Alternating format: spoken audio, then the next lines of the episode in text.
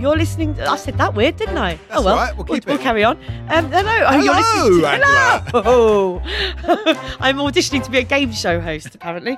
Um, welcome to We Are History Pod. I'm Angela Barnes, And I am John O'Farrell. and um, now today we are doing a subject. John's laughing at me already. Today, I chose today's topic purely because it's um, about a person whose name I hear. I used to hear, you'd hear it all the time and knew nothing about him at all. So I thought that would be interesting. Um, and I am talking about Ethelred the Unready, Right. right? Yep. Anglo-Saxon king, The longest serving angler. the longest serving Anglo-Saxon king. Now, despite doing quite a lot of reading about Ethelred the Unready, I still can't say I know an awful lot about it. Well, that's the thing about the Dark Ages. this is the thing that I never really took into account. 'cause Being a modern history nerd Right. is um, where everything was written down. Yeah. you So know. very little is known about Ethelred the Unready. So Yeah. thanks for listening to this week's And podcast. we'll see you next time. um, so, what I thought would be good um, is to sort of do a little bit of a, a, a background of the time okay. and uh, like set the Set scene, the a little scene, bit. Angela. Now, this is where John, you're he's What? ready to take What? the piss at me here because by setting the scene, I'm going to go back roughly 900 years. 900 years. Um, right. Before Ethelred the Unready, Okay. but you'll see why because no, this is good. When we I, do, when I we, don't know about you, but I was not taught about this period at school. uh, well, the, Really? the way I was taught history at school was all in weird chunks that didn't link up anyway. Well, yeah, I remember doing the Romans and I remember Yeah. doing the Normans, and I Yeah. knew that the Anglo Saxons sort of did something in between. Yeah. But, But- so when we come to do you know a podcast on punk rock, you're going to go back to King John and the Magna I am. Carta to set the scene, Yeah. the First Crusade, so Um, there was this thing called the Big Bang. the Big Bang. Yeah, dinosaurs died out.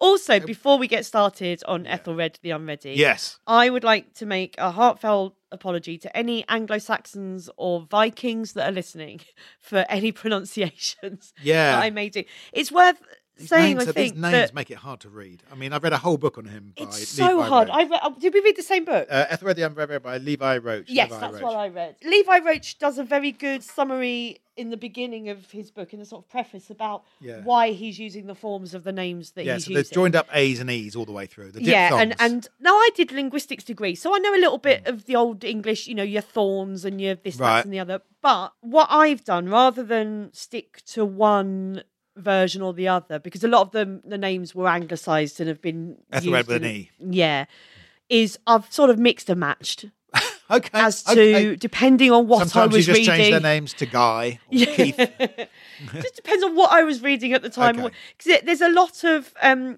prefixes and suffixes Lots of of, the lots of names. diphthongs everywhere. I mean, they, they were hunted to extinction, diphthongs. They used to roam the English countryside. they were like wild boar and wolves. They've all been killed off now. The, they the have diphthongs. indeed. Um, so, so Ethelred the Unready. The other thing, whilst we're talking about names, is Yes. unready. It Yes. doesn't mean he wasn't ready. doesn't really work. Yeah, let's get that straight Straight out, the way. gate. Poor Right. Ethelred the Unready. He's got this moniker. He has. And um, people are going, "Co- right, we're all going down the pub now, Ethelred. Get your shoes on, Ethelred. we're going on holiday. Have you not packed? But So it's not what it doesn't so mean that. It was actually a very, very funny Anglo-Saxon pun, uh, because his name Ethelred literally meant well advised, But un- unready meant badly went advised. badly advised. So it, his name was a pun, was an oxymoron really. So it was Ethelred, Good, good counsel. good counsel.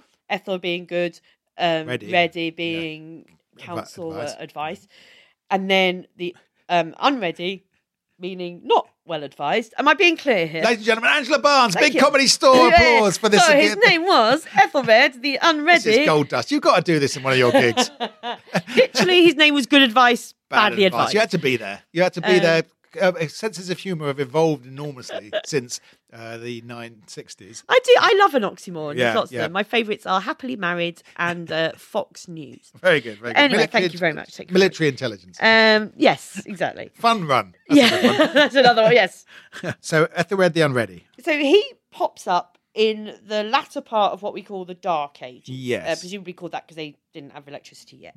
Exactly so the right. Dark Ages is this 600 odd years, Yeah. roughly, uh, between the Romans going Yep. In the um, 400s. around AD 410 to Yeah. 430, around Yeah. that sort of period, until Harold gets an eye Now, for at Hastings. I would say that the Dark Ages, in my understanding of it, is they sort of the light gradually comes on as records start to emerge Right. under the later Saxons. So we know, Right, so we do okay. know about Alfred the Great and Ethelred the Unready, but we really don't know what was going on in the 500s and 600s.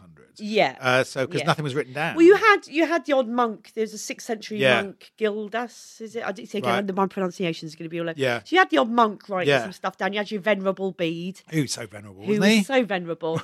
Um, when was he? Sort of seventh century around Uh, that yeah, I think period, so. I think. Yeah. Venerable Bede. Um, so you had some records, But very little but, but very, literacy. very little literacy. Yeah. Hmm. Yes. So um, during this sort of six hundred years that we're skipping looking over. at, we're in a- skipping in over a- in a here. There's paragraph. a lot of buggering about, right? There's a lots of comings and goings. This is the um, technical term in, that historians use. A lot yeah, of buggering, buggering about. So I'm gonna do a little little whiz through this to get us up to where we are with Ethelred. So you've got your Romans before they've landed. You've got your ancient Britons, right, which Yeah. are essentially Celts, minding their own business, doing their Celty things Yeah, around the country. Then swirly, look- swirly tattoos. your and- swirly tattoos, your Icines, your Trigantes, your Brigantes, all of your tribes, right? Yep.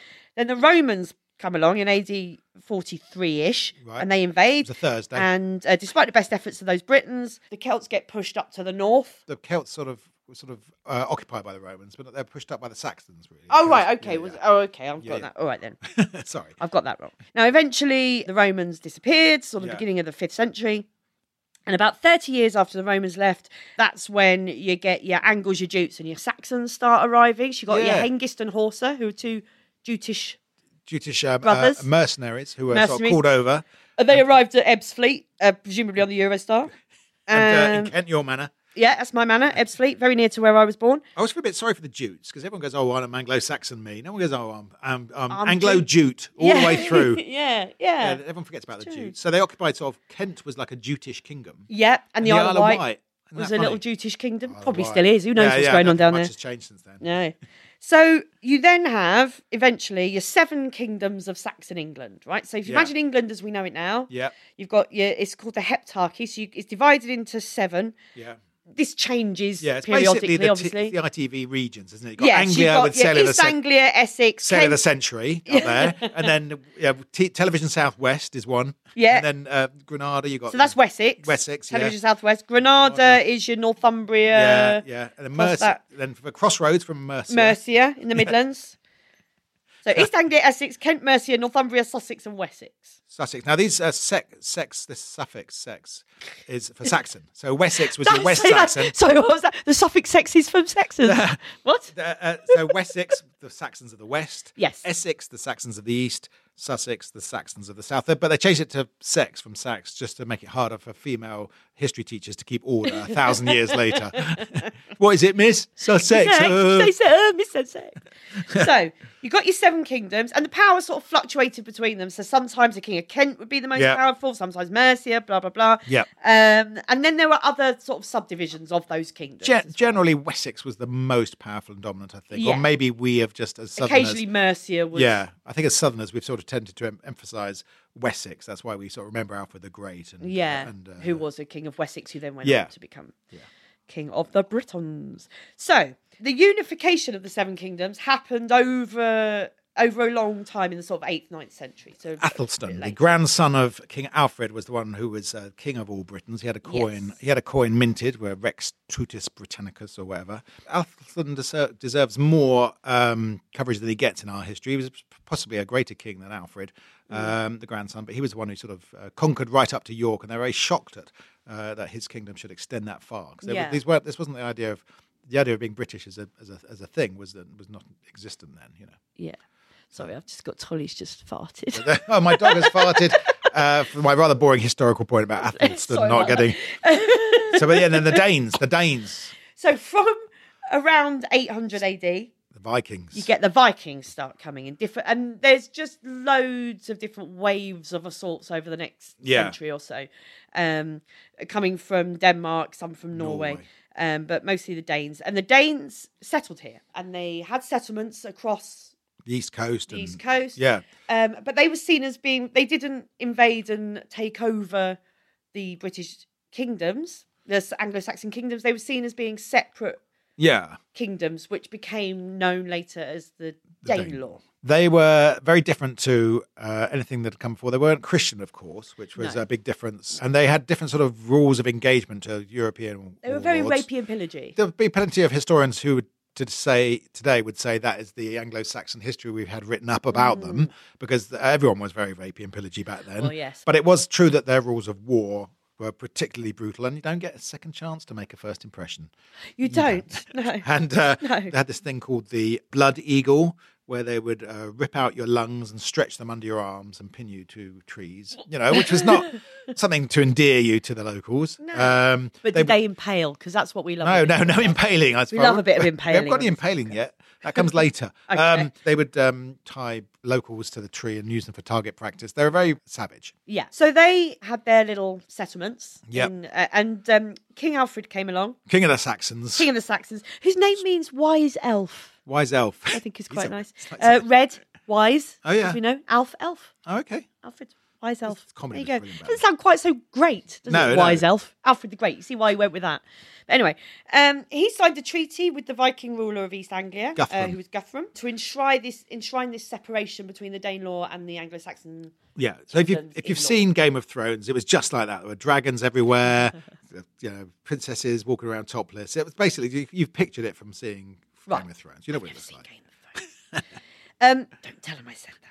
So the Danes mostly occupy the north and the east of England. Mm. So here we are. We're uh, Alfred the Great. We're still hundred years away from uh, Angela, Ethelred, but we're getting there. This is We're a getting long closer. introduction. John, he'll get here when he's ready. Oh, very Hey. good. Ethelred, we're still waiting you to Oh. arrive at this podcast, mate. We're 10 minutes in. I just wanted to I just wanted to hammer home where we're at. So we've got Romans have been and gone, Anglo-Saxon Jutes have been settled in England. Yep. England's largely Anglo-Saxon, but the Danish Vikings turned up and they stayed. So now we're coming into the cen- 10th century.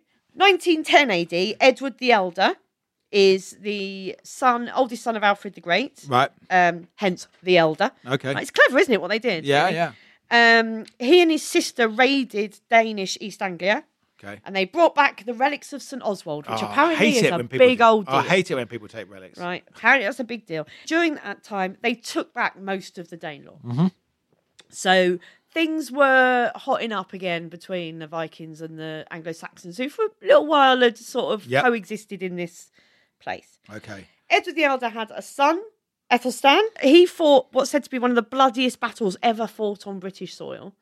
Um, and he defeated a combined army of Scots, Celts, Danes, and Vikings to claim the title of King of all Britain. So this is Okay. the first time Yeah, there've been all one those king- seven kingdoms United, yeah. have been united, Yeah. and uh, and it's the first time those um, Anglo-Saxon kingdoms sort of worked together against a common yes. enemy. Yes. So that was quite a big deal. So that battle happened, the Battle of oh god, I'm I'm going going to say it Brunnerberth. thank you, Brunnerberth, Bruneberg. 937. 937. So, indeed. yeah, yeah. After Athelstan dies in 939, he is succeeded by his half brother, Edmund the Magnificent. Well, he had a good PR agency, Didn't didn't, he just, Yeah. eh? You- uh, we don't really remember Edmund the Magnificent. I think he maybe overreached himself. I think he might have done. we I went don't- Alfred the Great. Yeah. All right, we'll take I that. mean, it's saying something, isn't it, that we're all more familiar with an unready than we are with a magnificent. Yeah, But there we go. yeah. You had Edred, who came next. He was also a son of Edward the Elder, and he got rid of the last Scandinavian king of York, which was Eric Bloodaxe. These Vikings had good names, They're didn't they? much better names. Bloodaxe. We'll come on to some really good ones. His in a gay bit. brother, Olaf Tidyhouse. um, they, uh, They did say what they did on the tin, They didn't did, they? didn't they? Really? Yeah, yeah. Um, so Bloodaxe was expelled in 954, and then we come on to Edwig. Is that right? Edwig, Edwy. Ed- I've, I've E- Edwig, seen Edwig. it Ed- in right, different yeah, ways. Another diphthong there, probably. He was the eldest son of Edmund the Magnificent, quite young, Yeah. and St Dunstan, who you may have heard Hmm. of, was a Uh, Well, Dunstan features quite a lot in Ethelred the Unready, which is what this podcast is about. We're getting to it, John. Come on. he was the Archbishop of Canterbury. He was the wasn't Archbishop of Canterbury. Yeah, and, wasn't and he's saint still he's at still this remembered down in Greenwich. Actually, there's still stuff to him down there. He was Yeah. a martyr down there. He caught Edwig shagging some woman after his coronation. Okay. And then, this was, uh, and then dragged him away from the woman and forced him to go to the banquet at his coronation. So Edwig had him en- exiled. Dunstan also didn't approve of Edwig's marriage because it was said that his wife was, in inverted commas, too related to him. Okay. Where it's the countryside, it's the olden days. Eventually, You're marrying your um, sister. It was good enough for your mother and I. yeah, exactly. uh, you then had uh, the youngest son of Edmund's the Magnificent took over from Edwig. So um, Yeah. Edwig dies. This is like the beginning of the Bible. Big, It is, Yeah, isn't your it? job begat this begat you begat them, and it's like You'll be glad to know, John, that Edgar the Peaceful, who I'm about to talk about, it's the last one, is he? he is the father of Ethelred. the Aye, Unready. we're getting there. We're getting there, alright? alright. Edgar the Peaceful turns up. Yep. Um, now, Edgar had been in dispute with his brother Edwig, the Right. Mm. one who got caught shagging by the Archbishop Yep. of Canterbury, um, over the succession to the throne for some years. So they were half brothers. Um, at this time, there seems to be a lot of, you know, kings had many marriages. Right, They well, seem I- to, on average, have three or four marriages. So therefore, there's a lot of half brothers. and Yeah, sisters. yeah, Uh, yes. That that- I saw the family tree of the Saxons, and it was lines going all over the place. Absolutely. It's and all not, names you c- they were all so- impossible so, to the remember. lines of succession are far from yes, clear. yeah, um, which is why there's a lot of conflict over. over Yeah. That. So Edgar the Peaceful, in inverted Yeah. commas, um, he immediately recalled Dunstan from exile. Yep. Um, because Edwig died, his brother who he contested the throne with died mysteriously. Okay. Oh, I'm not saying all right, anything, all right. but you know. So he recalls Dunstan from exile, makes him Archb- Archbishop of Canterbury.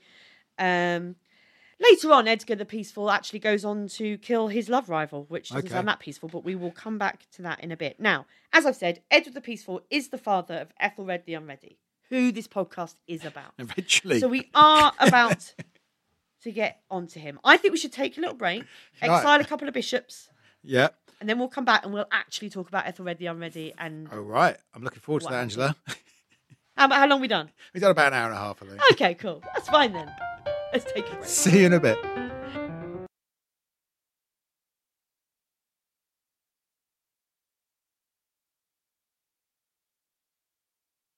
Okay, we're back. John, did you have a nice break? Very nice, thank you. Yeah, I was just uh, Mm-hmm. You uh, exiled your bishop. I exiled a bishop or two. I've um, yeah, I've got my old horned helmet on for the second half when the Vikings turn now, up. you know as well as I do they didn't wear horned helmets. they didn't John. wear horned helmets. They might have had some for ceremonial purposes. Yeah. That's Uh, why I but thought we'd say that because otherwise somebody will tweet us. Yeah, or yeah. We'll uh, find. They no, didn't they wear had horned some helmets. ceremonial helmets with antlers or horns, um, but that may have even been sort of Germanic Saxons Mm. rather than Vikings.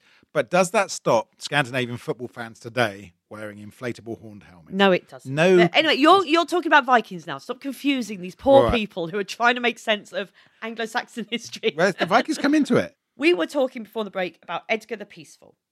Okay, so he was um, Ethelred the Unready's father, Yep. and Ethelred the Unready's mother was Edgar's second, possibly third wife, Elfrith. Shortage of vowels in those days. There was. There'd been a sh- famine, a vowel famine. Elfrith. That's how I'm going to say it. so Edgar himself, Ethelred's father, Yeah. uh, he was orphaned quite young, and he was fostered by an alderman of East Anglia called Ethelstan because Oh, their right. names all sound the same. Yeah. Okay. Um, and his wife Elfwyn, and so the young king to be had these foster parents, and at sixteen. Edgar was married to his foster mother's daughter, and they had a son Okay. called Edward the Martyr, Oh, which yeah, they yeah. probably shouldn't have called him because it was asking for trouble. so, He's going to die young, isn't he, Edward the so Martyr? well, you know, let, let's not. I'm not no spoilers. No spoilers. Okay. But- What's going to happen so- with Edward the Martyr? Edgar? Edgar the Martyr? Edgar was ostensibly a very religious man. Now, as often is the case with ostensibly very religious men, he was also a bit of a filthy perv. Right. was Edgar the Peaceful. Um, not long after he got married, he kidnapped, virtually imprisoned, and impregnated a nun called Wolfrith. Okay. Um, now, later on, as penance for this crime, he, under strong suggestion from the Archbishop of Canterbury St Dunstan, uh, refused to wear his crown for seven years. Typical patriarchy, rape and impregnate a nun, just don't wear a hat for a bit. Fine. um, Wolfrith herself, the nun, she remained a nun and she had a daughter. Okay. Um, who was also brought up as a nun, and both of them were made saints. So that's Okay, all right well, that's, then. that's, that's everything's, his everyone's daughter happy. became Saint everyone's happy. Edith. I mean, becoming a saint back then, it was like the X Factor, wasn't it? You know, Yes. who's going to apply to be a saint? And, you know, they have a little competition. Who's the most pious? you are going to go to the Vatican. Yes, it's been my dream. So, Edgar the Peaceful's first wife, sort of foster sister, if Yep. you like, of his, she died. So, in 963, Edgar starts looking for a new wife. He's also got a foster brother called Ethelwald. They're mates. And Edgar gets word of this hottie that's out there called Alfrith. Okay. Alfrith. Okay. Alfrith. She's a complete woman, Should I say it? apart from a few Apart O- O's and from A's. in a her few name. vowels. It's a bit busy, Okay. Edgar, right? Yeah. So he says to his uh, mate, Ethelwald, Yeah. says, Why don't you go and have a look at this woman? Okay. Right? If she's as hot as everyone says she is, tell her I'll marry her. Okay. Right? So you go and have a look at her. All right. If she's hot, tell her King Edgar's going to marry you. Right? All right. Ethelwald goes and had a look. Turns out she was pretty fit. Okay. So Ethelwald. This is all did in the what- Anglo-Saxon Chronicle, is it? This is all. It's all there. so he did what anyone would do. He came back to Edgar. Yeah. He said, "Nah, mate, she's a minger." oh, and right. married her himself. Ah, It's like Love Island, isn't it? Yeah. It's there. So Ethelwald has married the beautiful Yeah. elf. You're right. Edgar gets wind of what's happened, decides to go and pay Ethelwald and Elfrith Right. a visit. Right. Right. Ethelwald starts panicking because obviously he knows his wife's hot, and he says to her, "Can you try and ugly it up a bit when I he s- gets here? oh, blimey, Otherwise, I'm in okay. trouble." Right? Okay. And she This is like a s- a refuses soap and actually opera. does the opposite. Yeah. So Edgar comes to visit, becomes besotted with her because she's so beautiful. Okay. And so he goes out on a hunt with Ethelwald, his Yep. half brother, Oh no. and kills him by javelin to the back. Okay. This is Um, this is all you know quite extreme for you- you, Quite took extreme. my girlfriend. I was going to go out with her, and you're going out with her. So I'm But gonna I kill want you. her, so Right, I'll kill you javelin with you javelin. in the back. By the way, I'm king. So Yeah. uh, there's actually a place, a plaque in the place um, where this murder was supposed to have happened, um, which was put up in Victorian times um, in Hampshire called Dead Man's Plaque. Okay. Um, some historians say that this is just a romantic tale, and it's Doesn't sound not that actually romantic to true. me, to be honest. Well, well, it depends. depends how you look at romance. Um, but I like a bit of soap opera style Yeah. crimes of passion, so I'm going to go with it. We'll stick with it. So Edgar, when he was, uh, ha- he had a proper coronation as King Yeah. of England, which is Yeah. the first Yeah. This is this, proper coronation. this is of a good King of background. This is England. good. We said we're getting there. We're going to get to Ethelred. Ethelthryth Yep. was crowned Queen of the Kingdom of England, and that's quite important because that was the first time that happened in the Okay. same way that she was crowned Queen of England because of being Yeah. the wife, of the Yeah. person crowned King of England. So this is how Ethelred the Unready's parents got together. Right. Now he was born around 966 Okay. AD. If you can remember the Um, 960s, it was a great time to be young. if you can remember the 960s, you weren't there, man. Now, his father, Edgar the Peaceful, Yeah. inverted commas, uh, died in 975 Okay. when Ethelred was about nine years old.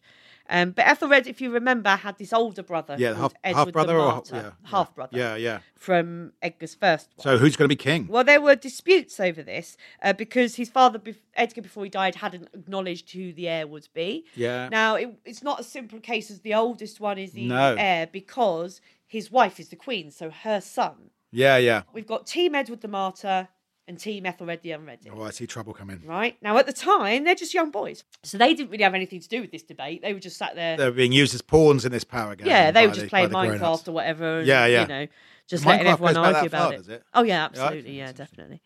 Um, so you had your Archbi- Archbishop of Canterbury, Yeah, uh, Dunstan. Dunstan, oh, Dunstan Yeah. and Oswald of York, Okay, uh, the Archbishop of York. They favoured. They were Team Edward, right. um, and so he was ultimately crowned King of England, Edward the Martyr. How long is this going to last, Angela? Well, his name's Edward the Martyr, Yeah, so I it's a don't know. clue, That innit? might be a clue. Um, So but the- however, at the same time on Team Ethelred, Yeah. you've got his mum. Ethelred's mum, pushy mum. It's Yeah, about pushy, mum, stage school mum. Yeah, you going, know that's my right. boy should be up there. Um, she was the Queen Dowager, and she had the Bishop of Winchester and the Alderman of Mercia, who was Oh, a big they're- deal they were on big her deals, those side, guys. right? So invites him down to Corfe Castle. Well, they did. So they, yeah, nine seven eight. King Edward gets an invite to go and visit Ethelred and his mum at Corfe yeah, Castle Yeah. uh, down in Somerset. Uh, I think Dorset, it's, Dorset. yeah, Dorset. It's still there, isn't it? Yes, uh, or the Yeah. remains of it. Yeah, certainly, yeah, No, it's not it's quite as uh, inhabitable as it was back then, obviously. Yeah, yeah, you wouldn't want to Airbnb it. he arrived in 978 in uh, Corf- at Corfe Castle and was done away with. He's got, basically they, they rushed up to him on his horse and pretended to be uh, uh, showing great respect, but then they pulled him from his horse, stabbed him to death. It's contested how or by whom. Yeah, it was He probably died- arranged by uh, uh, Almost certainly Ethelred's arrived by, mum. by Ethelred's mum, Elf yeah, the the, uh, the pushy mum. the pushy mum, who actually did the deed. We don't know. Nobody was ever punished for it. No, Um, in, back in those days, if so, Ethelred comes to the throne. But back in those days, if you came to the throne by ill means, or you were seen to be not entirely sort of uh, justified in your inheritance of the crown, it was thought to bring great bad luck upon your yes, reign. yes. So, absolutely. what should happen? So, well, So Edward the Martyr's been martyred at this point. It was He- nominative to and also as well, we said you know he's only like 15, I know, 16 all years that, I old, know. so it's it's brutal all times. pretty brutal, isn't yeah, it? yeah. Um, some historians think he might have been killed by his own advisors Oh yeah, because they Um, were because they've been so horrible to him when he was little. and he because was they've coming been so of age. horrible Yeah, I to read him that. when he he got Yeah. the crown. Now he was coming into majority at 15. You were old enough to be king. Yeah, Um, that they were And- worried and he was get going a to mo- take his and get revenge a moped. and get a moped. they were worried, buy a lottery ticket. Um, they were worried he was going to, um, Yeah, you know, take some revenge on them. So there's some people think they might have killed him. Um, it was said he was an angry little boy, yeah. Edward no, the no, Martyr. but one of the reasons they didn't. They, some people favoured uh, Ethelred was a better temper. yeah, he So the- was the older prone, brother prone was to fits of rage. But isn't that just being a slamming 16 year old door- boy? I slamming don't know. doors. I Yeah, hate you, mum. I exactly. wish you were dead. um, so that he was given the title martyr because he was seen as a victim of his stepmother's ambitions for her son, for Ethelred. Uh, but nobody was ever punished. So, on the 18th of March, 978, our hero. Nine seven nine, nine seven nine. I think it is, isn't it? Is it? I I've think got so. 978 on Oh, my 'cause notes. I noticed that he was crowned. Maybe this is maybe it is nine seven eight. But it was crowned, or his Ah. his consecration Yes. was on the fourth of May, nine seven nine, which Right. is exactly a thousand years before Maggie walked into Downing Street. to the day, To the day. fourth of May, seventy nine. So when we do the one on Maggie, I can go back. To You can go back to Ethelred this, link and- back. We uh, could do all this again. yeah. But this time, go all the way up for the next thousand years. So Ethelred's taken the throne. Due to his youth, his mother Yeah. probably acted as regent until he was 15, which was the age of majority. Up till then, the king and his mother had a close relationship with the Bishop of Winchester, who was their main advisor. Yeah. When the bishop died in 984, Ethelred took the reins and sort of sidelined his mum. Yeah, sent her and she away. sort of sent away, and she didn't really appear much for her after this. She did didn't. She turned up to look after one of his kids at some point, but she rarely visited. She was sort of Oh. People are out of horrible the to their picture. mums. Look after your mum, guys. Yeah, don't forget your mum. Just that's, don't need you anymore. Cast her Yeah. aside. Now, let's go back to the Danes. Remember oh them? yeah, Danes and the Vikings. So while this is all going on in the Saxon kingdom, yeah, you've still got your Danes in the Danelaw. yeah. They've mostly been minding their own business. Well, for they've a while. settled as they started as raiders, but settled as farmers. They settled as farmers. any any place name with B in the end, or Thorpe at the end, or Ness at the end. These are Viking suffixes. Mm-hmm. settlements. So- Yeah. In the 980s, you've got Ethelred's on the throne now. He's the proper king. Yeah. Now, and um, that's when the. the- Over the, the preceding century, I mean, one of the reasons Ethelred's dad was called Edgar the Peaceful was because there weren't really many Viking ra- Yeah, lucky, raids. it's lucky during him his- really, Um, because there's nothing you can do to control who's coming across the North Sea in their longboats. yeah, exactly. So it'd Um, been quite quiet, but suddenly these raids started up again.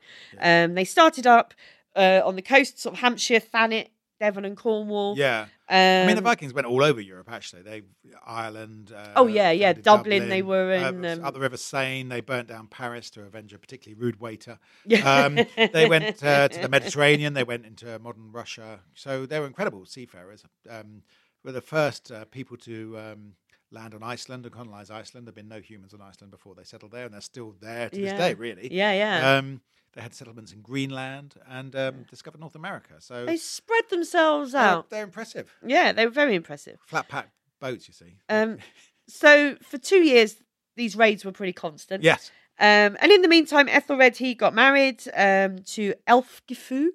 Not, these Elfgifu. names just make it impossible. isn't I, it? I mean, that's definitely not right. They had children, one of whom was Edmund Ironside. More of him Oh, later. yeah, he becomes- um, and not to be confused with Ironside, the detective in a wheelchair. okay. I'll Different bear that in people, mind. just so you know. and uh, the, it was played by the same person who played Perry Mason, wasn't it? I, maybe. I can't remember. I can't don't know. remember. Um, anyway, during these raids, um, the Normans gave shelter to the Danes. So the Normans, uh, the Danes, sorry, would raid Britain, and- Britain and, then go, back over to to Normandy, where Yeah. they'd be offered shelter. Normandy being a historic Viking settlement anyway, Norman Yeah. meaning those man from the north. Yeah. And that I believe was the first you might be coming up to this, but Mm-hmm. Ethelred's involvement with Normandy is the beginnings of uh, political interaction between Between this- Normandy and which ends Saxon up Kingdom. with William the Conqueror sort of yeah, a century later. which exactly. It was the Pope John the Fifteenth. oh yeah. Um, he sort of stepped in to broker peace between Normandy and and Britain at that time. leave it. So went leave it, lads. Not worth it. Yeah, you know, have and all that had- was we've all had a few ratified- drinks. Exactly. So that peace was ratified in Rouen Okay. in um, 991. okay. Now, in 991, a big old Viking fleet rocked up in Folkestone in in Oh, Kent. great. you're getting back to Um, your youth. It really is going back to my youth. We used to uh, groups of us from Maidstone used to rock up in Folkestone um, quite often. I wonder if they also went to the Rotunda amusement park and La Parisienne nightclub. I don't know. That's what we used to do when we I bet they rocked up didn't- in bet they Folkestone. didn't wreak the havoc that you and your mates did. Yes, Parisian La Parisienne nightclub uh, was where I first learnt that archers and lemonade tastes the same on the way down as it does on the way up. Oh, there you go. It sounds so sophisticated, doesn't it? I was La But, you know what? Parisienne. It Nightclub in was Folkestone, a probably meat not. market. I think it's shut down now. How sad. Um, so they and they worked. So they arrived in Kent and they worked their way up the coastline to Essex, and they occupied a place called Northey Island, Ah, which yes, is in the um, estuary of the River Blackwater. I read about this in battle. Essex. There's a battle here, isn't there? Well, this is yes. So about a mile away Yeah. is Malden, uh, the place where the posh salt comes from. Well, that's probably what they were there for. Oh, well, yeah, you yeah. know, they it's go, "We're worth gonna have fighting some- for, that's it, all, it's good organic salt from Waitrose. I mean, Good, you're going good to put up shit. So this bat, this this this uh, island Yes. had a causeway. Yes. And there was a uh, it was a tide, it was covered in a high tide. You couldn't get across from the island, but at low Yeah. tide You you, could could walk get you could across. walk across. Yeah. So the Anglo Saxons on the land thought it wasn't fair that they could attack them uh, via the causeway. It wouldn't be a fair battle unless they waited. Yeah. And let them come across the causeway Yeah. um, and have a fair pitch battle on the land. So they waited for the tide to go down. Right, over you come. Come, on then, come let's get do it. this done. We all here. We all here. Let's. Right, I think we can have the battle now. Oh, you've Oh, massacred you've us. absolutely killed us. Yeah. it, was, it was a fella called Brithnoff. Yes. Brithnoff. Yes, he was a local. Um, earl. he was um, stationed there in uh, Malden with this company of thanes, and um, this battle ensued. Like you say, they waited for the water to go down for spirit of British fairness, um, so ridiculous. and, and attempted to defend the Essex coast, and it was doomed. Yeah, and they were from that killed. point. And the, The, the battle itself is the subject of a famous Anglo-Saxon, poem. poem, Yes, I, I suppose um, it's the that. Battle of Malden, and There's um, only fragments that survive. I understand. There's only the middle only the bit. middle section survives, and then Yeah. that that um, original manuscript in the middle section uh, was destroyed in a fire at Ashburnham House, which is an unfortunate name. really, isn't it? Ashburnham, yes, it's a bit of a clue. well, the place Um, for a fire to destroy documents. Um, the poem had been transcribed, though, so the transcriptions still remain.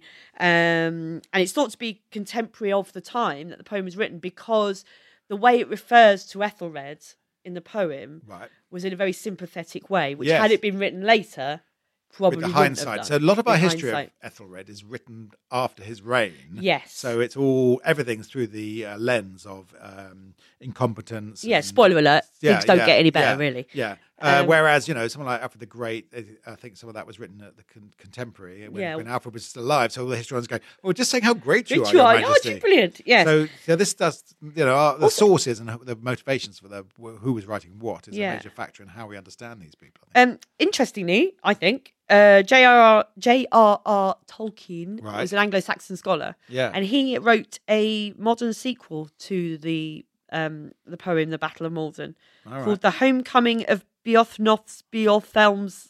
Be, Be- oh, flipping it! Yeah, see, Look it up. It's, yeah. it's, I'm sure it's good. The homecoming of Beorthnoth, Beorthelm's son. So, thank you. See, John. you gotta you gotta get better names for that. When you're when you're doing a when you're doing a writing something, people you, you you write down a name, and sometimes the uh, director will go, "That's just a tongue twister. You can't." have Yeah, you that. can't do Just that." Change that character's name. It's too annoying. Yeah, yeah, yeah. So one of the upshots of the defeat of the Battle of Malden Yep. is that the Archbishop of Canterbury, who this time um, was Sigeric the Serious, which, which is what you want your Archbishop to Yeah, be, yeah, isn't yeah. it? Oh, Pretty serious. You don't want someone mucking about. I He know, was but you- serious. I don't really fancy listening to one of his sermons. So he advised Ethelred that he should buy off the Vikings okay. um, because these armed conflicts weren't really working out for the Britons. Um, so 10,000 Roman pounds of silver, which is about 3,300 kilograms of silver, That's a lot, isn't it? was paid to the Yeah, Vikings. Okay, and it should be said that paying off Vikings was something that goes right back to Alfred the Great. It was, Yes. a, it was a, Yeah. you know, because Ethelred the Unready gets a, a bad press, But but it had been done. This a it, it was tactic. later called Danegeld. You might Yeah. have known it as Danegeld, which was that was a phrase not termed till the 11th century. But that's essentially what Yes. they were doing. It was paying tribute to the Danes for peace. yes, there's a, there's, basically- a, there's a famous um, Rudyard Kipling poem about Ethelred the Unready. It says, "But we proved it again and again that once you have paid him the Danegeld, you never get rid of the Dane." So Mm. it's like blackmail never works. You always end up being the victim. Three years later, Yep. uh, the Danes came back. This time they're led by the Danish king Swain Forkbeard. And he Their names distinguished- are so much better. Any distinguishing features of Svein He Forkbeard? had a little blemish on the top of his right eyebrow, maybe Okay. I don't know. And uh, the soon-to-be king of Norway, Olaf Tryggvason, Tryggveson. Now, somewhere in all of these is also uh, uh, Harold Bluetooth. I think he was he was one of Yes. these guys, and that's where we get Bluetooth Had really good from. connectivity. Yes, yeah, no, but uh, he because he because he um, united Denmark and Norway. Harold Bluetooth was used as the name for our For- Bluetooth yeah. on our phones, and the logo you have on your computers i- are the runes of uh, that Of, particular Viking of king. Bluetooth. Yeah, that's So, that little interesting sort fact. of pointy B is. B, B and the thing will join Yeah. up. Yeah. So Yeah. there you go. A little bit of computer history, There you Viking history. go. It's all, it all connects. Um, Look, unlike my Bluetooth, in fact. So the Danes came back and the Norwegians came, yeah. the Vikings, and uh, they were paid off again. Um, but the King of Norway, Olav Tryggvason, he was paid off on the condition that he be baptized into Christianity, which he was, and Ethelred was his godfather, Yep. and uh, promised never to return, which he didn't. Okay. Um, some of the Viking fleet remained in Britain and were employed by Ethelred as mercenaries to fight off further invasions. Um, however, the Danes sort of realised around this time that extorting money from the Britons Yeah. was better than just plundering their land. Like they were Yeah. getting, it was easier Yeah, in yeah. many ways. Um, so the, these raids continued and continued into the late nine nineties. Yeah. So for a good decade, um, and some of the mercenaries that Ethelred had employed, these ex-Vikings, then turned back against course. Ethelred. Um, you know, because they went where the money was, obviously. Right. But as always. Um, so eventually, Ethelred was enough is enough, and he refused to pay any more tributes. And the fleet in 1000 AD fled for Normandy. So Um, it's the millennium. First millennium, look at that. Yeah. The fleet regularly returned to its base on the Isle of Wight. Then Ethelred darted up in 1002 AD, so just two years later, started paying Danegeld again because they were threatening to invade again. So he bought a truce. Um, the Danes then kidnapped the Archbishop of Canterbury. They were given 17,900 kilograms of silver Wow. in his return. So it's gone metric now. We've got, oh, yeah, I'm sorry. it was That's obviously very- in very Roman advanced. pounds. I've just Very- got the. Uh, They, oh, Tolly the So I tell dog's that dog to going shut mad up. shit. Is there someone at the just door? put a pause there now. paying all of this Danegeld, Yes. you know, despite it having gone on for years, not to the extent that Ethelred was just handing money uh, Yeah. over, hand over fist to them. So he's starting to make him look a bit weak. Yeah. Um, but some historians argue he had little choice, Yeah. really, because if he didn't pay them, then he's going to risk losing people, livestock, crops. You yeah, know, Th- it- yeah. it'd be He didn't disastrous. choose to. Um, he didn't choose to have all these Vikings turning up uh, uh, on his shores. You know, if you're going to reign for a long time like he did, there's going to be calamities that Yeah. uh, befall you. Exactly. So in um, 1002 AD, um, Ethelred he thought that after a decade of raids, the objective now for the Danes was to take over the kingdom. He's like, this, Right. they, they keep raiding. Yeah. They obviously want to take over. We're going to do something. So at that point, he ordered the St. Brice's Day massacre. Oh, now this is infamous. This is infamous. Yeah. So this is our own British sort of Rwandan massacre, really. Some historians view it as a sort of early ethnic cleansing Mm-hmm. when um, Danish inhabitants, some of several generations, were Mm-hmm. all ordered murdered by uh, Ethelred and his uh, agents. Yep. So across the country, people were put to death. Yep. heads crushed under cartwheels, children thrown down wells, uh, whole families decapitated. Uh, so, an orgy of violence against uh, all Scandinavians in Absolutely. the There's a country. place in Oxford, um, apparently, where in 2008 the skeletons of 34 to 38 young men, all aged 16 to 25, were found during an excavation. yeah, was believed to be part of the St Brice's Day massacre, which started on the 13th of November. St. Bryce's Day. I've never heard of St. Bryce's Day. till I He read about was this a, oh massacre. gosh, I read about he was a fifth century monk, maybe. Okay. I think I did read about him, but not They enough did to dish actually out the remember. sainthoods back then, didn't they? Yeah, oh yeah, yeah, Yeah. yeah, They're- Everyone was a saint. If you, I think, if you did a prayer, you were probably a saint. But Um, but in killing all these Scandinavians, um, the, um, the, the the the people working on behalf of Ethelred killed Sven Fortbid's sister Gunhilda. Which was a diplomatic error. Yes, Uh, king uh, Swain Forkbeard, obviously the king of Denmark. His sister Gunhilda was indeed among the victims. Could have been a bit played a part in the motive for his invasion the following year. Yeah. Meanwhile, just as a little aside to this, in uh, the same year as the St. Um, Bryce's Day massacre took place, uh, Ethelred's first wife has died, and he's now married Emma of Normandy uh, uh, who yeah. was the sister of Richard II, Duke of Normandy, and they had more children, one of whom uh, went on to be Edward the Confessor, So that brings the Normans into the which bloodline. brings of- the Normans Yeah. into the bloodline, Yeah, yeah. which will, you know, You'll cover. Yeah, be yeah. another podcast sometime. that sows the seed for 1066 Oh. and all that. Yeah, yeah, yeah. so- Um, So going back to where we are, we're in now uh, 10,004. 1003 AD. Yeah. Um, Swain invaded, and by the following year, he got to East Anglia, where oh god, here we go. There's a nobleman of East Anglia, and his name is Ulfsitel Snillinger. Okay. Snilliger. Schnillinger.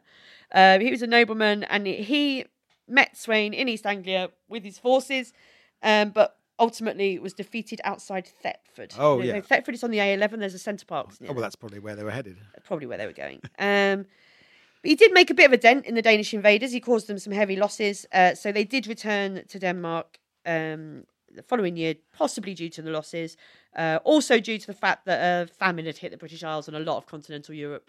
In that Right. year. Again, uh, Ethelred would have got some of the blame for this famine. So Yeah. uh, Viking raids, famine, moraine in the cattle. Uh, Mm. This was all blamed on him getting the crown unjustly, at the beginning unjustly of the from Holden's his reign. brother. Um, yeah, so uh, it just con- continues more and more. It's a non-stop story of sort of Viking raids. Oh, there's and another um, battles. one in uh, 1007 in Yeah. in um, 1008. The Britons they built a brand spanking new fleet of warships. Yeah, like going enough's not enough. We're going to combat these raids, build Yep. these new warships. But unfortunately, one of their commanders took to piracy. right. Um, so Ethelred and his advisors couldn't risk this fleet in action. Yeah, no, Um, you couldn't rely on anyone back then, could you? No, no. No, no. Then uh, a Danish army in 1009 arrived, led by Thorkel the Tall, Okay, uh, who presumably was tall. that's good. Yeah, Unless it yeah. was one of those I- ironic. Or maybe it was like, yeah, like maybe, yeah, maybe You he's know, really short. And could they're have just been. Maybe taking the mickey he's out just of it. really sh- yeah, Well, stop maybe- calling me who the knows? tall. I can't help my height. Um, he landed in Sandwich in Kent Yeah. and marched towards Canterbury, but they were paid off by the people of Kent, so they turned around and went to London instead. But Londoners are well hard, so they fought them off repeatedly. Two years later, they went back to Canterbury and held it under siege for three weeks. They took the Archbishop of Canterbury hostage. Um, during his captivity, the Archbishop spent his time converting a load of the captors to Christianity, which I think is quite nice. You know, you've Yeah, been yeah, kidnapped, you might yeah, as well Yeah, get something done. Um, the Vikings demanded a ransom for the Archbishop, but the Archbishop refused to let his people pay the invaders. yeah. And so he ended up being murdered during a f- drunken feast in Greenwich. Okay, Now, Thorkel the Tall tried to actually prevent his murder, even though it was his people doing it. He knew that that's bad diplomacy to Okay. murder the Archbishop Yes, of Canterbury. And um, he felt bad about it. So he carried the corpse back to London and he was very disillusioned, felt his men were out of control. So he defected to Ethelred and he took 45 Viking ships with him. right. It's quiet for a couple of years. Then in 20, 2013, not in 2013, in 1013, that's a typo in my Yeah. notes. In 1013, the old King Swain of Denmark crops up again. Right. He decides it's time now to invade and crown himself King of England. Right. He's going to do the prop. None of these little raids on the coast now. Gonna- he's going to take the whole country now. He's going to come in. And it was more successful than any previous raids. Um, and by the end of, of that year, he'd conquered the country and driven Ethelred into exile. In So Ethelred went went to France. he went to France. He packed. He was all packed. He was ready. Yep. He was all had his shoes on. he was ready. Yeah. Con- Contradictory. You come in, to his name. Ethelred. Yeah, yeah. King Swain took it upon himself to be King of England. But in February the following year, 1014, Swain died, Okay. and the Danes swore their allegiance to his son, who was Canute. Ah, famous Careful how King you say that. Canute. King Canute the Great. Now spelt C N U T. Yeah, never used to be. It used to be C A N U T E. didn't Yeah, it? which is a lot less, you know. a lot uh, less worrying. yeah, a lot less likely to trip up on that one. Yes. It's like the FC UK logo gone Yeah, a bit far. it is. So Canute is a famous one, of course, who was like, "Oh, I can turn back the tide." back the But tide that and was there's- that was a bit of bad PR as well. Here is actually proving to his nobleman that he couldn't stop the tide. Right. And now in history, it's like, "Oh, Canute thinks he can stop the tide." That's yeah. not what I was saying, No, I was guys. saying the opposite, actually. yeah. The Danes in Britain swore their allegiance to Canute the Great, but a deputation by English noblemen was sent to Ethelred to try and negotiate his restoration to the throne. So they basically went to Ethelred in Normandy and said, okay, look, you know, we want you back as king, but on these conditions. Yep. You have to swear your loyalty to us, the noblemen, and you have to forgive us anything that we did to you in the past. Blimey. So, So get out- that get they out were of the jail free terms. card. and it was the first ever recorded pact be- between a king and his subjects. that was Oh, that's ever cool. Well, made. that's So quite, that's quite sig- interesting. historically significant. So Ethelred launched an expedition against Canute and Right. his allies in Britain. The only people who really supported Canute. Uh, were the people of the Kingdom of Lindsey, which is now North Lincolnshire. Okay. With the help of Skegness, basically. Uh, Skegness, yeah. With the help of the King of Norway, Ethelred retook London and Right. other parts of the country. And Canute withdrew in April 1014. Um, but of course, he left the people of Lindsey to deal with Ah, Ethelred's yeah. revenge. So you got these people in North Lincolnshire who were pro Canute. Yeah. Canute buggers off. Yeah. Ethelred's right, ah, pro Canute, were you? And so obviously that's- he's going to that's deal not a- with them quite harshly. In 1016, Ethelred's son from his first marriage, Edmund Ironside, remember him? Yeah, I We remember mentioned living in the him before. wheelchair. Yeah, He revolted against his father, this happened quite a lot back then. I think. Ethelred. It yeah. used to happen quite a lot. Yeah. And he established himself in the Danelaw. So Right. he went over to the Danes. Um, and the Danelaw were angry with Ethelred and with Canute, actually, because these people of Lindsey that had supported Canute had just been abandoned to Ethelred. Right. So Edmund took their side. And over the next few months, Canute conquered most of England. So Canute is king of England. Edmund Ironside goes back to his dad.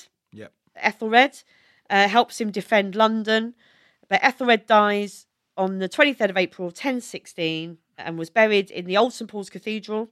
Right. Uh, the tomb and his monument obviously were destroyed along with the cathedral and the Great, Great Fire Fire. of London in 1666. But Canute was king of England and Scandinavia, which is a well, rare- it- well, there's yeah. the subsequently there was a war between Edmund and Canute, which ended in a decisive victory for Canute at the Battle of Ashingdon on the 18th of October 1016. Canute becomes king of England. Edmund Ironside's reputation as a warrior was such with Canute that he did agree to divide England Okay. with him. So Edmund took Wessex and Canute the rest of the country uh, beyond the Thames. Right. And then However, then- Edmund died on the 30th of November and Canute became king of the whole country. so that's how Canute ended up being the sort of uh, uh, super state, the sort of Viking super state that Yeah. involved Denmark and England, and was a great Scandinavian ruler. But um, Ethelred has got a very bad reputation in history. Uh, Yeah. uh, Churchill's history of the English speak- people said he was feckless, Yeah. useless, whatever. I think there's a I like I sort of call it the Blair effect. There's that you know overall remembered as Yeah. as uh, the things that were bad. yeah. We did do some good things. Yeah, yeah. Um, coinage reform apparently was good. I don't Yeah, know. there's, um, and is credited for sort of forming the the template for the modern jury. I did read about that. That would be a major sort of reform if that came from him. But there were, apparently, there were similar systems in mainland Europe as well. Right. But he's mainly remembered as weak and indecisive and giving in to bullies. But his history was written after he died, and Yeah. so that was all written in retrospect, without the king around to say, "You've got to make it good about me." yeah. Um, yeah. But uh, longest-serving Saxon king. Yep. Put the connections down, you know, by marrying Emma of Normandy, gave birth to Edward Edward the the Confessor's Confessor, and the then son. that, then eventually Edward the Confessor died in 1066. Yeah. and that would of course lead to the Norman You had Harold invasion. Godwinson, and then yeah, you had and then, then you had uh, William the Conqueror. William. So um, a significant king, but not one that we you Know know, much about, we're know not really much- taught I have about. to say, a lot of the stuff in the book is about land grants to monks. Yeah. God, there was a lot. Of yeah, stuff which about I that. didn't think was No. particularly interesting No. for this No. podcast, unless that's your area of That's, interest. that's, that's what you get offered. But I suppose that's Yeah. the establishment of the monasteries in Yes. the, in, before Henry VIII came along and disestablished, disestablished them. but, but it was a big deal back then of how much land you gave to monks and nuns and stuff and Yeah. whether you gave them their own freedoms. Um, but that was the my main source was the um, Levi Roach book. Yeah. Um, there was actually an opera in one act opera in New York about Ethelred. Was there Conrad, yeah. really? Yeah, I never saw it, but I can't imagine that was a rave up. Um, I mean, British people know nothing about him. I'm amazed that in New York anyone I know. gave a toss Weird- about Ethelred. Weird, weird source already. material, but Saxons generally a very interesting period. You know, that's when we lay down the shire system for I Britain. think, that's where I we get our think why I counties did so from. much background for this was because Yeah. I knew nothing really Yeah. about that period, and it is really interesting. And So I'm the sh- going to do more reading, John. Well, it's- that's good if Spurred it's led me on. you. It's It spurred ha- me on it to read really more has. about the Saxons. Yeah. So we've got the shires, and they their local um, legal sort of o- officers were the reeves, Mm. and they were the shire reeves, and it's from that we get the word sheriff. Sheriff. Ah. Oh, there you So, go. um, and the and the development of the shires is, of course, still essentially how we're divvied up yeah, today. yeah. So the it counties is a until- really yeah. important So time. the- these are um, tumultuous times, the Dark Ages. They were not only dark because we have very f- little historical reference Mm. to them, we have very few sources, but um, they were also very dark times politically with lots of invasions, murders. And that was when the basic uh, original sort of template of the British people were put down, Anglo-Saxon, with just a dash of Viking, as Tony Hancock would have said. um, but of course, the British DNA has changed a lot more ever since, and then invasion and uh, occupation and well, not occupation, but invasion and immigration has continued uh, right up to this day. that is That is, that is uh, Mm. story of Ethelred. Ethelred the Unready. Thank you, Ethelred. Thank you for uh, entertaining us for an hour or so. Do do give us a tweet. You've got anything to say about that? At Give We us- Are History Pods. Yeah, and um, uh, follow us on pod, on, on uh, Twitter. Give us five stars. Share the podcast with your friends. Yes, please. Do tell people about it. Do spread the word. If you're enjoying it, tweet about it. Yeah. Do those things because, um, yeah, we want people to find us. Exactly. We're not hiding. We're not hiding. All right. Thanks a lot. Catch you See you next time.